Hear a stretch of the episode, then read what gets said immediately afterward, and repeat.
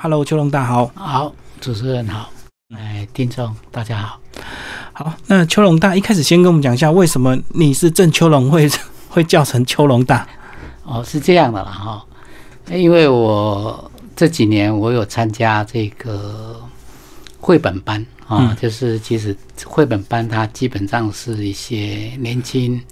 啊绘本的。画画的同学诶所上的课了哦，那因为我太太帮我报了这这个班级的课啊，然后我去上了这个课，其实他们都是比较年轻的啊，就是二十五岁到三十五岁的设计工作者。嗯，那以我的年纪，我算是退休的人士嘛，哦，所以他们在赖里头就尊称我是。秋荣大了，就等于是一个大哥这样的意思了哈。嗯，所以不是我自己哦自大了哈。那大概是这样的一个来源。嗯，就大哥大哥叫成就叫邱龙大就对哈。接下来跟听众讲一下你个人这个呃，你算是建筑本科的一个专业嘛哈？哎，对，本身的背景先跟我们听众朋友介绍一下。啊，我是中原大学建筑系毕业。之后，然后做了几年事，有了一些积蓄以后，我到美国伊利诺大学念了建筑研究所。之后，我就回台，在中原大学建筑系当讲师。哦，那在同一个时间，那个时候台湾的建筑很需要建筑的人才，所以我就自己就自行开业了。哈，然后我就一直。执行业务到目前啊，嗯，那中间当然，我也除了有自己个人的比较小型的事务所之外，我也在大型的事务所当设计部的主任，哦，执行比较大型的一种建筑工程，嗯，类似像捷运这样的一个工程。一九八三年这个职业，哇，你刚好有度过台湾的黄金时期哦，这个股票上。万点的时候，对对，所以那时候建筑业应该非常好啊。哎，对，那个时候是很好，但是依照像我们这样做设计、比较热衷设计的人哦，可能啊就没有去很去注意到说这个。建筑业很辉煌的时时候，应该是在房地产做一些投资哈。哦，所以你的意思是建筑公司赚很多钱，可是你们这个设计公司呃，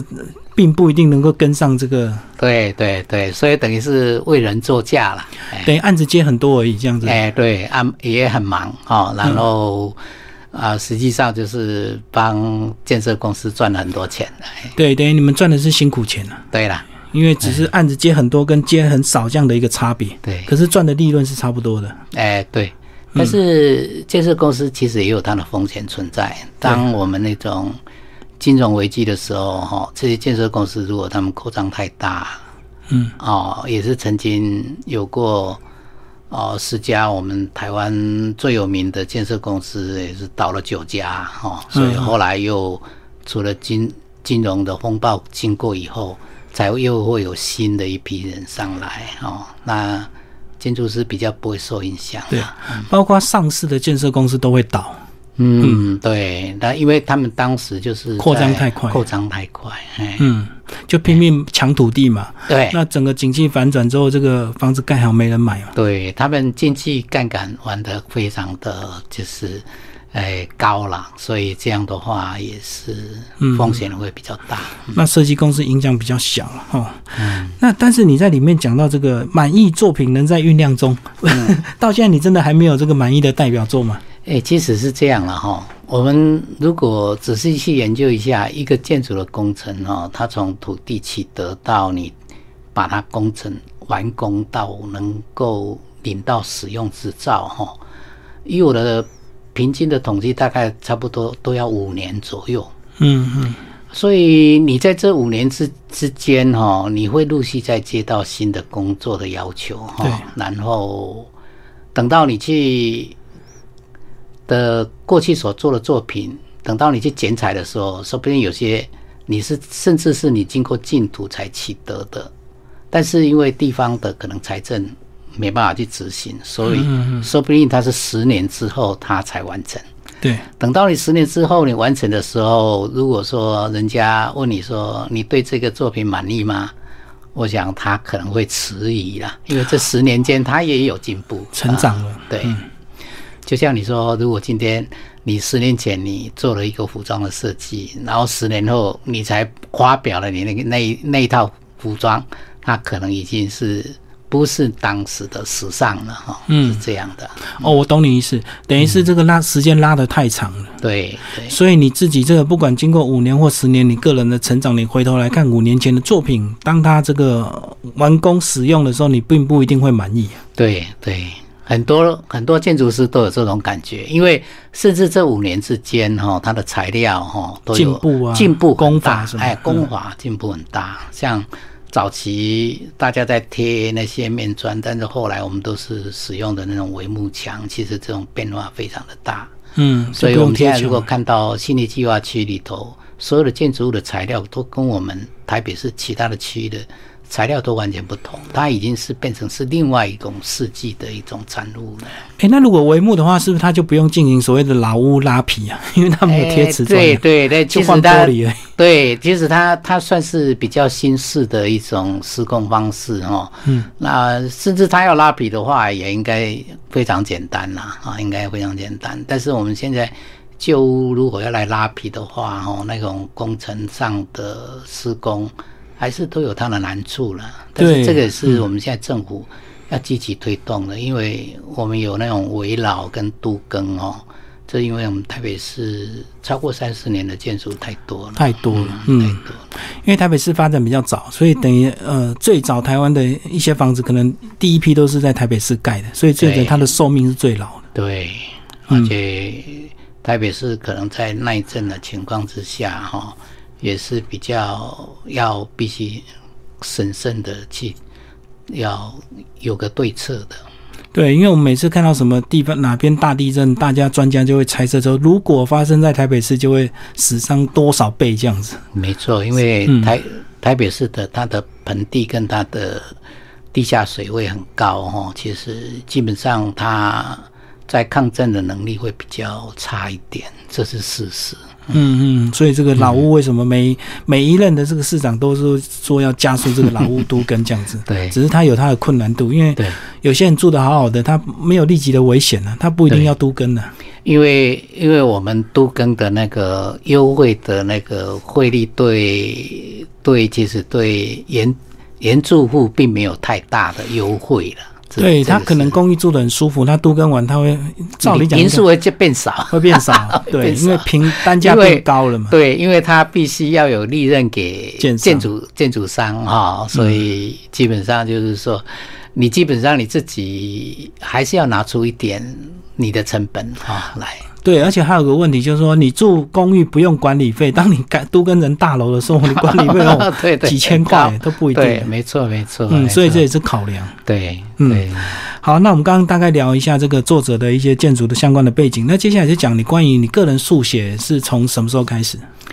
其实速写这是一种个人的一些习惯了哈。其实我从小做笔记的习惯。对，从其实我从小对画画就也算是比较有兴趣的哈，因为虽然我虽然是在小镇长大了哈，在普里镇上长大，尤其在我们那个年代哈，算是生活也比较清苦哈，所以我们并没有什么才艺班了哈，那大部分每一家大概都有个黑板，有个粉笔啊，啊，为了记账用的。那我们小孩子可以用粉笔去画画哦，在在这个其实就是你自己自我就会有一个起名呐，哈，嗯嗯。那之后当然念了建筑，你基本上你经常你必须在你的纸面上就是二度空间去研究那种三度空间的一个立体建筑哈，那那所以就就养成了这种哦速写的一种这样的一种习惯来用。三度空间啊，就用你的速写，用你的用你的这种平面的这种研究哈，来研究三度空间，就自然间就就跟速写就产生了关系了。所以主要就是要练习所谓的这个观察能力啊，走到哪要观察建筑，当然要观察。他除了拍照，另外就是当然就画下来嘛。对对对对对，嗯嗯，所以就长期养成的习惯。诶，一般一般哈，我倒比较不一定是多去借用到，诶拍照了哈，因为拍照有时候，诶，它也有它的限制，拍照可以可以照射到很细腻的东西哈，嗯嗯，但是你如果说你能够在现场做一些速写的话哈，你可以感受到环境的声音哈，气呃那种氛围哦，气味哦，啊这些东西其实对你将来在做这一份设计的时候哈，你可能你可能会会融合在这整个社区里头哦，这个其实是一个重点。对，我觉得因为速写需要一点时间，哎，速写那拍照可能一瞬间就走哎，了。对对对对对，他他就是对你的你的记忆来讲哈，它的深刻度会比较没那么的高了。嗯，但是如果我们也不能，我们也不能否定这个拍照哦，因为拍照如果是像啊、很专业的拍照哈，它是要看时间。对，哦，抓光线是吗？抓光线、抓气候。啊，其实它的构图，它应该也都是一个很好的杰作哦。嗯嗯。我我我只是讲说，速写跟拍照其实它是有一个不同的专业，这样。对对对，那速写因为它是需要一一点时间，所以那当下呢，可能就会跟现场的一些人做互动，包括有些人看到你在画画，也会凑过来。你在书里举一些例子，很多人就会好奇看看你在画什么这样，对对嗯所以你就会对当地的这个环境会更有深刻的印象。没错没错。那拍照的话，其实你看到有人拍照，你也不太会去问他。对，所 以所以有时候哈，我我画过了每一张图哈，就就你就会发现说，你对每一张图哦，当时的记忆都会非常深刻。这个这个就不是你拍照的时候会感受得到的了。哈、嗯就是说因为因为你是消化过了，你你画画的时候你是前世过了，这样。而且画画确实再怎么速写，还是需要一点时间，而且你还要构思一些构图设计，什么要画进去，什么要加强，什么不要画。所以呢，你会对这个环境更加的敏锐，这样子。嗯，嗯，其实，在书里呢还还蛮有意思的。其实这本书呢，呃，虽然有点像是画册，但是其实有也有点像散文，因为你记录了很多当下的那个有趣的故事，包括讲的这个柳丁怎么卖，很有意思。你只是买了一袋柳丁，坐在旁边休息，人家以为你是卖柳丁的。对嗯，这个倒是，其实这个，我觉得，我觉得这这，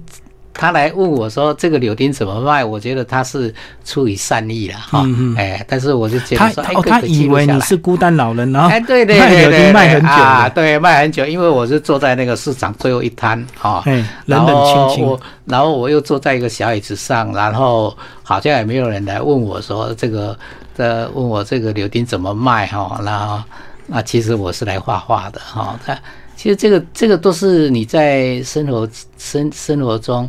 你刻意要去找一个题材就不容易，但是你如果是无意中你去记录它，那它应该是可以感动你自己，也说不定也会引起别人共鸣的啦。对对对，意外的惊喜这样子对。他也是想帮你，把你柳丁买了之后，你就回没错，家休息。没错，没错，没错。哎，这也是蛮蛮美丽的误会。对，所以你你如果说我是讲说我那个是算散文，其实我是担当不起来，因为我本身并不是一个会写文章的人哦。那、所以他基本上其实这本书基本上是我的一个笔记啦，哦，那是出版的人他。这个总编辑他认为说，哎，这些就是因为这个是反映到我们最日常的、对最平常的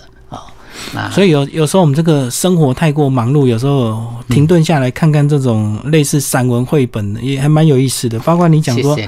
看了这个油桶啊，早上画一画画两个油桶，下午再经过油桶不见了，没错，留下八个这个螺钉孔，哎，对对对，就这么巧那天就被拆掉。真的，因为因为其实讲我我我对油桶是我这个年代是非常有感情特殊的情感因为常常哎会记性因为嗯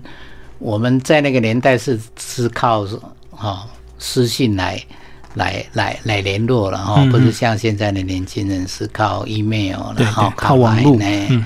那所以我就觉得说啊，现在的甚至年轻人他他甚至都不不不太清楚说这些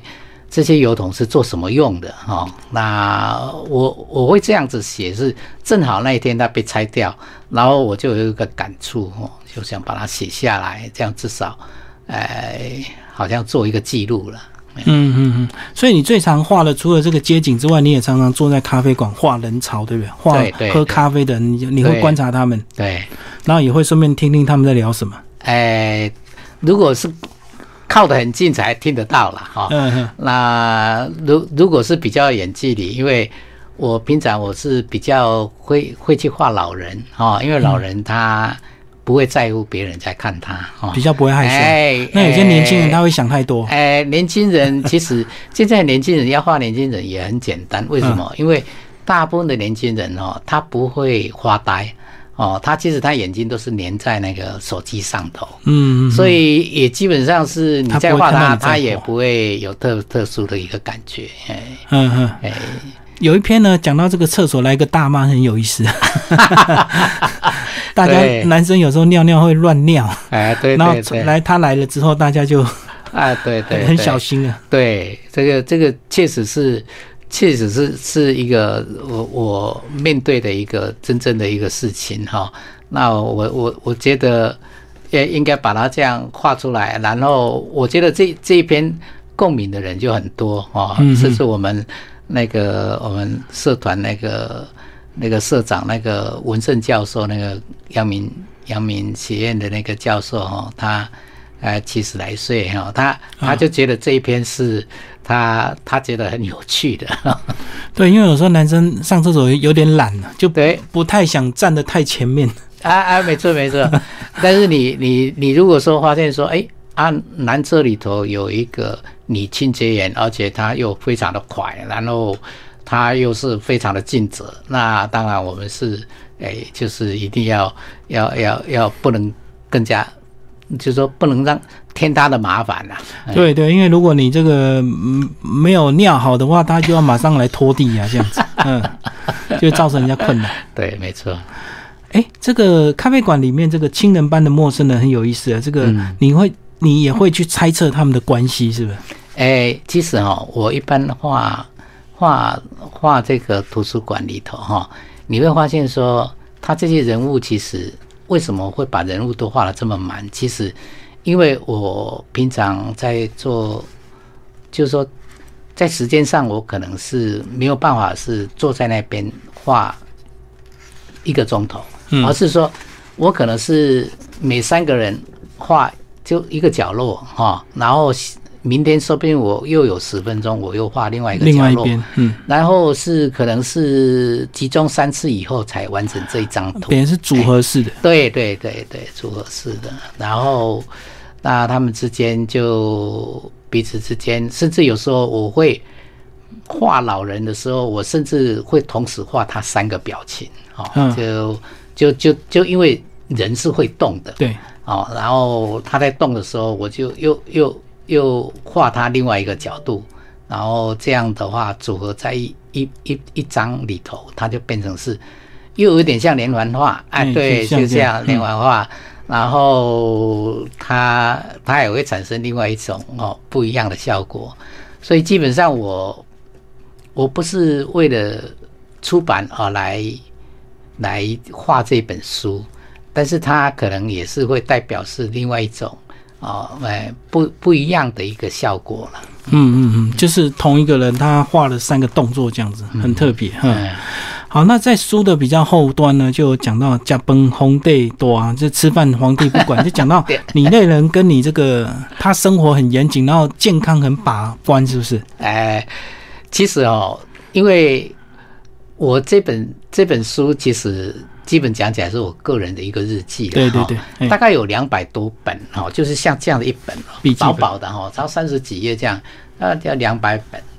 然后，因为我们的总编他认为就是就是认为这这这应该是可以有出版的一个潜质，所以他要我这些资料都交给他。结果帮你选其实我出来就对。其就是因为我跟我家人的互动，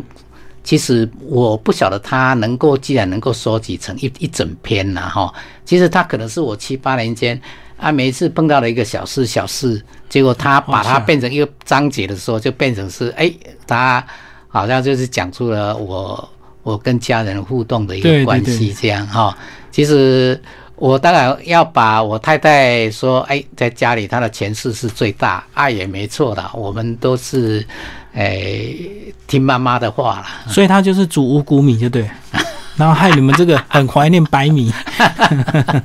后来有一天趁他出国，你们终于可以跟你对对对，跟你的小孩去大采购，哎，大采购，大采购，痛快的吃白米饭，对对对，嗯嗯嗯。所以你觉得吃五谷米真的有有跟吃白米真的有差吗？哎，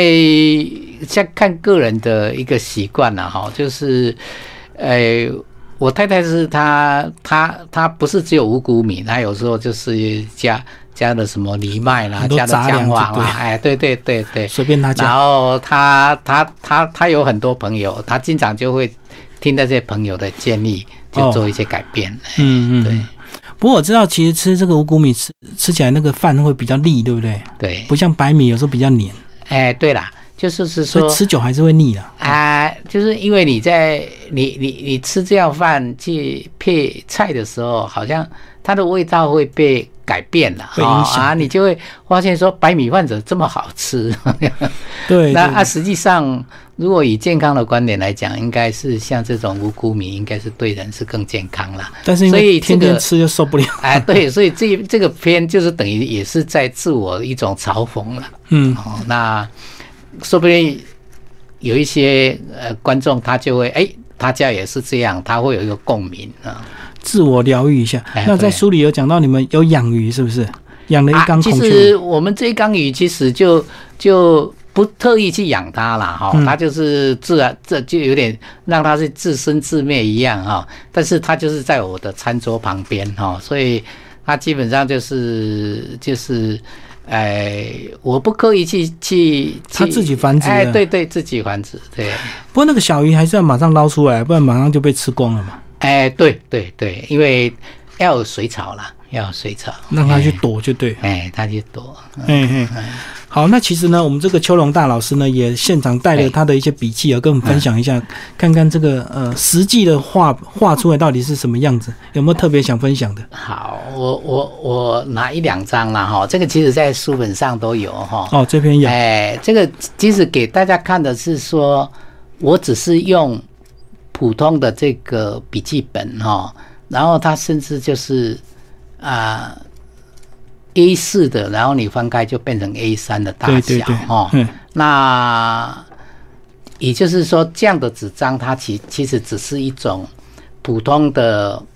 最最薄的一种纸张了，就一般的笔记本，一一般的笔记本，不是那种画本。对，然后它也只是钢笔，然后加上麦克笔，麦克笔它只是稍微。好，简单的提一下色哈。那这个最最给大家看的，其实的用意只是在于说，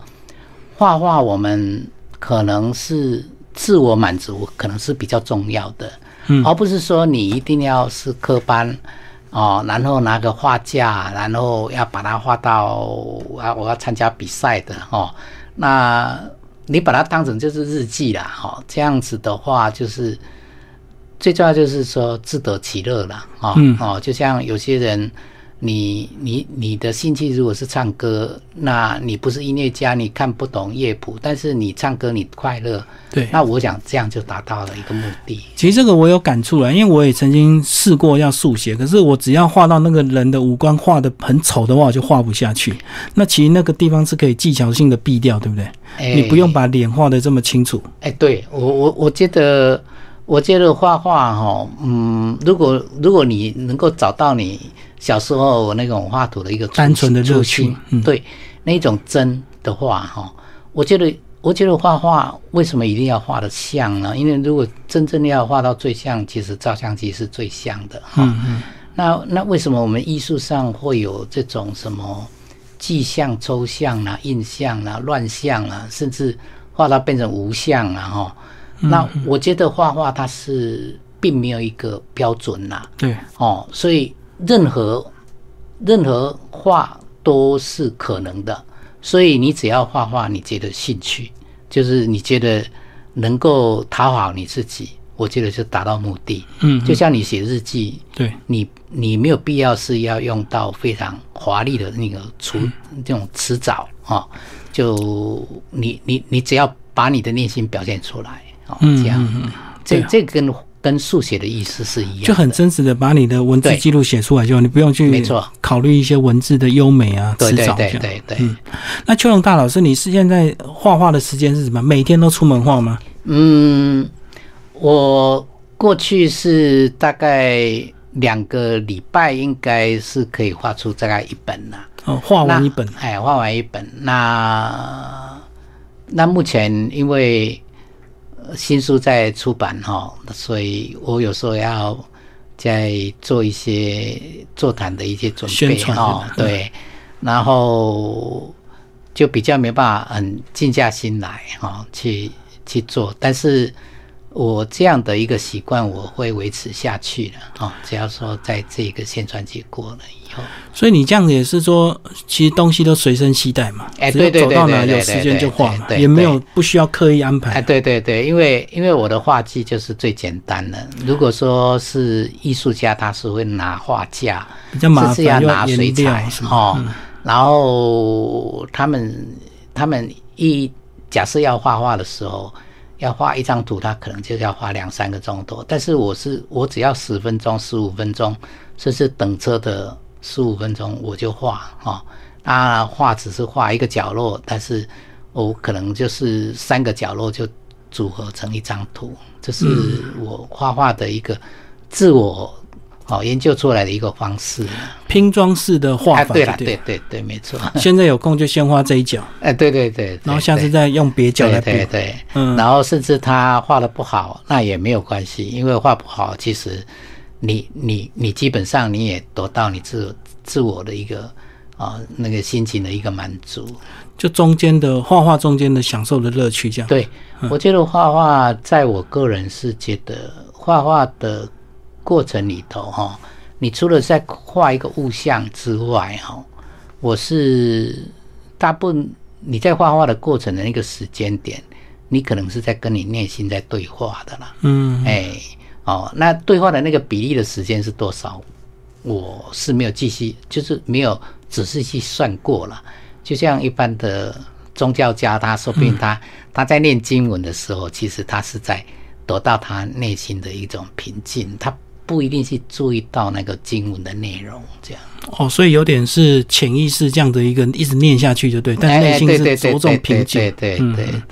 那你画画喜欢人家问你吗？就是跟你讨论啊、聊天啊，或者是哦，问东西。那那那我倒倒很喜欢，哎，因为所以我参加这个诶绘本班哈，其实我我每周我只要有作业，我就会去去利用那个绘本班的平台，它是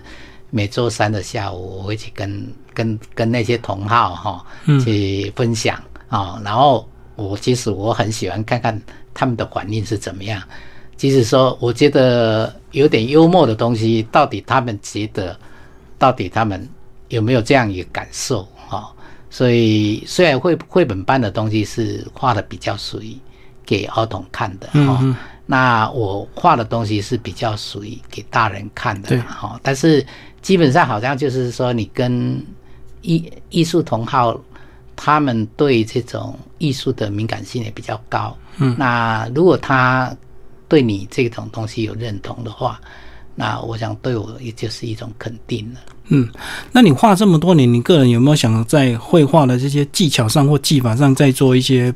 突破或者是改变，或者是想要到国外去画这样？诶，我我到我到国外去是，诶，我一直有到